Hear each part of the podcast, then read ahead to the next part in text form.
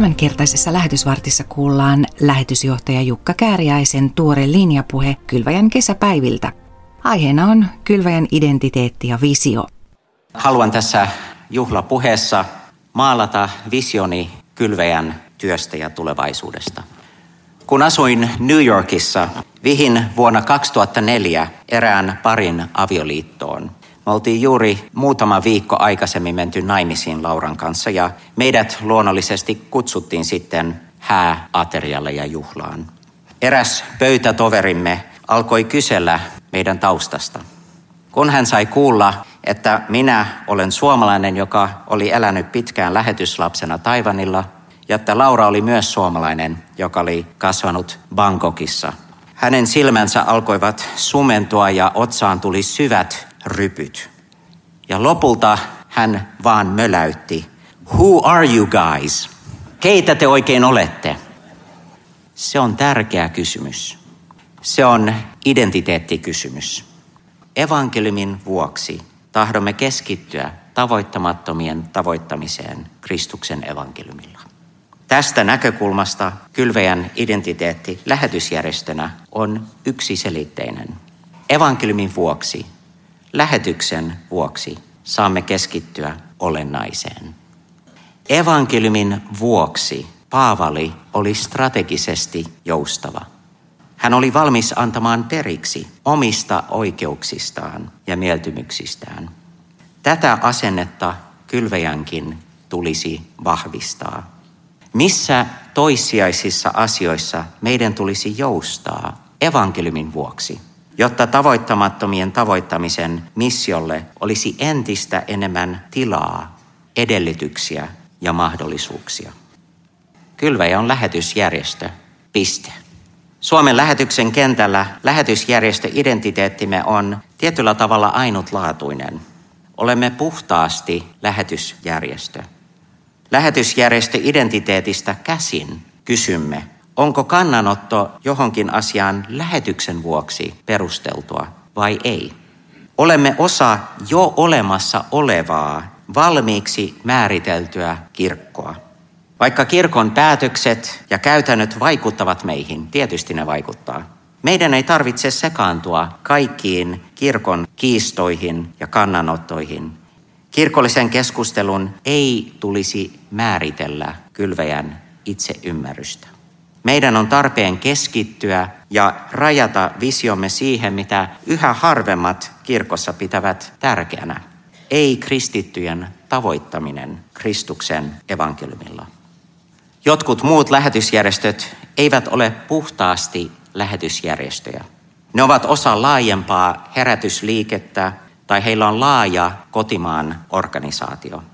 Näissä tilanteissa nämä taustajoukot ja sidosryhmät vaikuttavat näiden lähetysjärjestöjen kysymyksen asetteluun ja asioihin, johon he kokevat tarpeen ottaa kantaa. Kysymykset ja kriittiset kannanotot liittyvät usein kirkon rakenteisiin, jumalanpalveluselämään, yhteistyöhön, pappisvirkaan ja etiikkaan. Koska emme ole herätysliike, koska meillä ei ole laajaa kotimaan organisaatiota, meillä ei ole omia jumalanpalvelusyhteisöjä. Nämä kysymykset eivät ole Kylväjän kysymyksiä. Saamme lähetysjärjestönä ja työnantajana koota lähetyksen äärelle evankeliumin vuoksi monenlaisia ihmisiä ja osaajia, monenlaisia tukijoita ja ystäviä, samalla kun tiedostamme, että jokaisen hengellinen kotipesä on jossain muualla. Suomen ev.lut.-kirkon lähetysnäkyä muokkaa yhä vahvemmin liberaali luterilaisuus, joka vierastaa pelastuksesta puhumista, painottaa toimintaa yhteiskunnan ja maailman hyväksi ja muokkaa tehokkaasti kirkon lähetysnäkyä. Kokonaisvaltaiseen lähetykseen vedoten lähetystyötä määritellään yhä vahvemmin kansainvälisenä diakoniana, palveluna, kehitysyhteistyönä pelkästään ja humanitaarisena apuna. Lähetyssanaa vältellään. Tämä on valitettavaa. Puhe kirkon lähetyksestä pyritään korvaamaan puheella kirkon kansainvälisestä vastuusta ja globaalista työstä.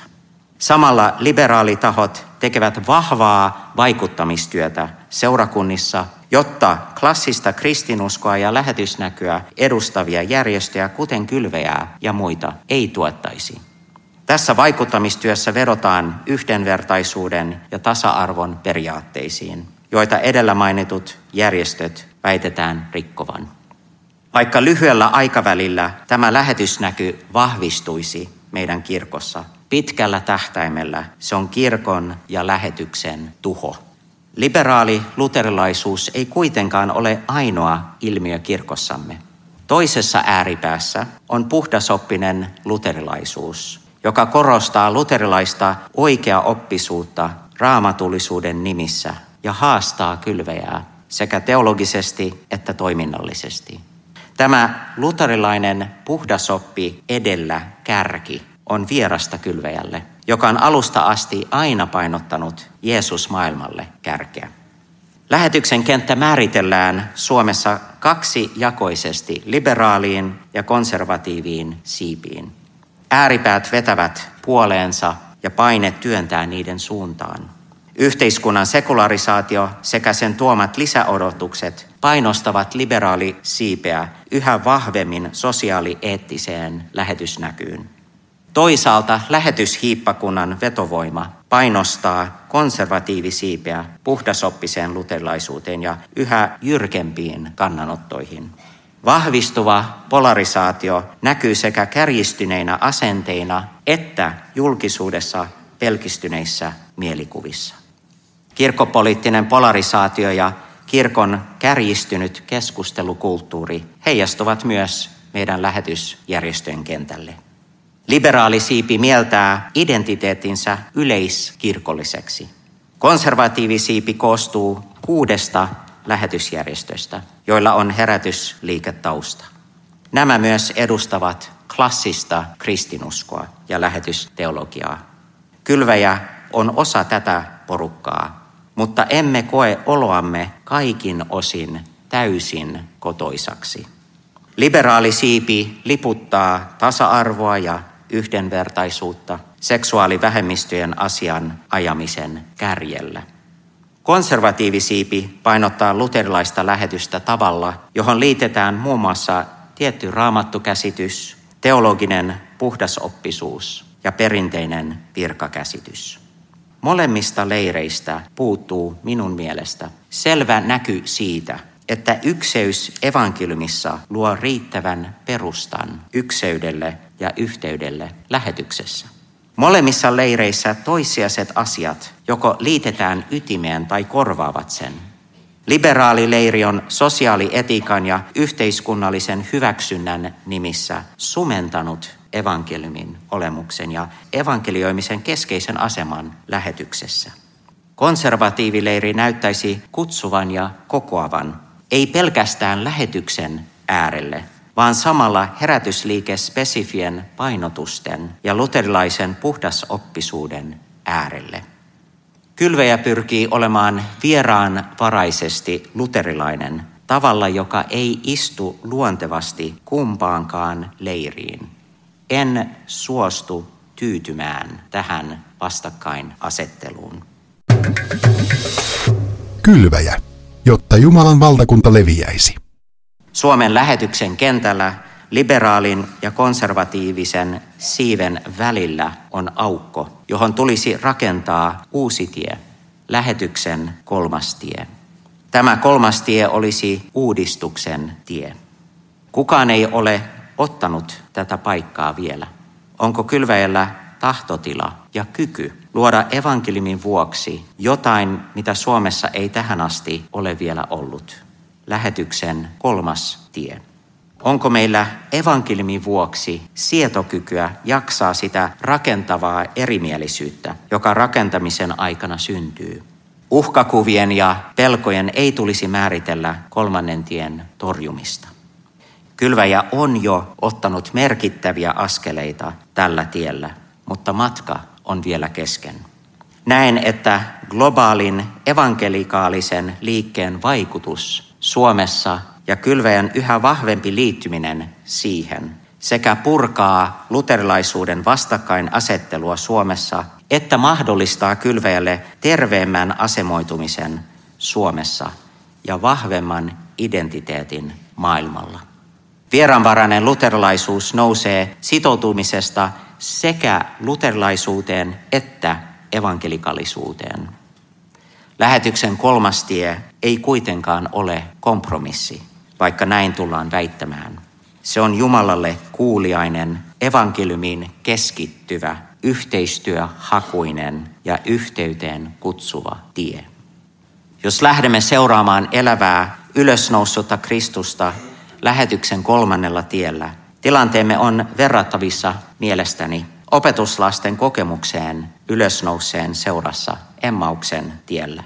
Emme aina voi olla täysin varmoja, näemmekö Kristuksen ja ymmärrämmekö hänen tahtonsa tarpeeksi selvästi.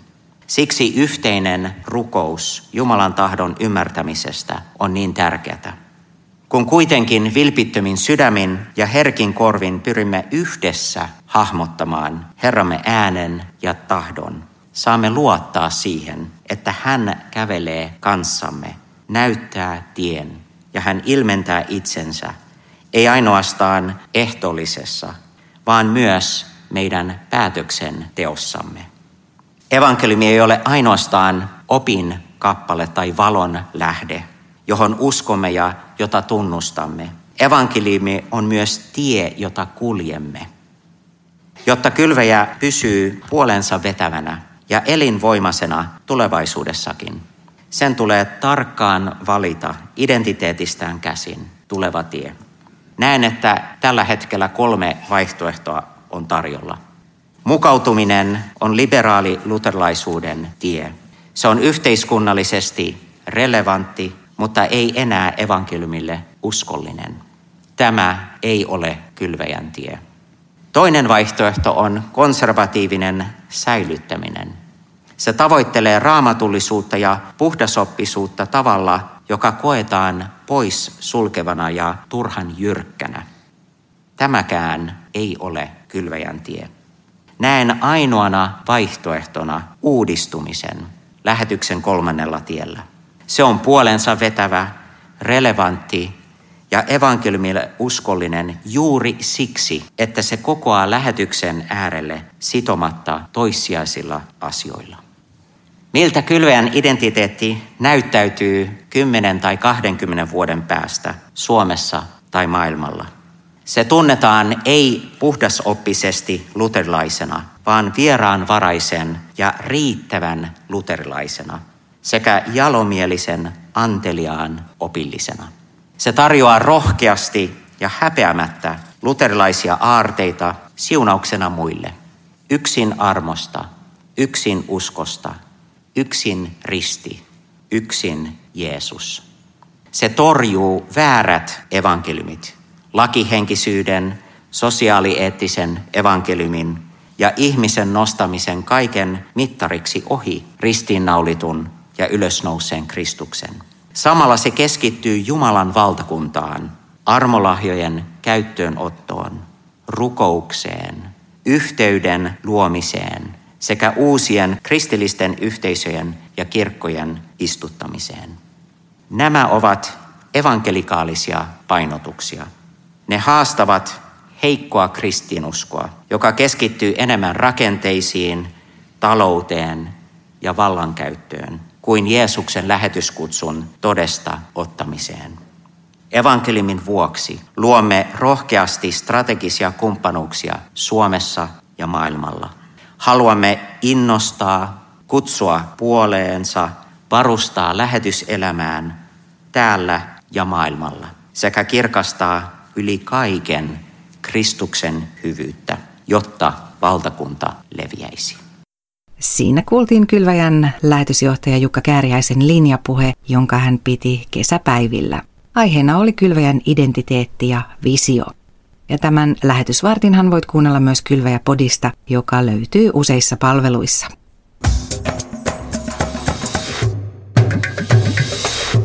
Kylväjä piste fi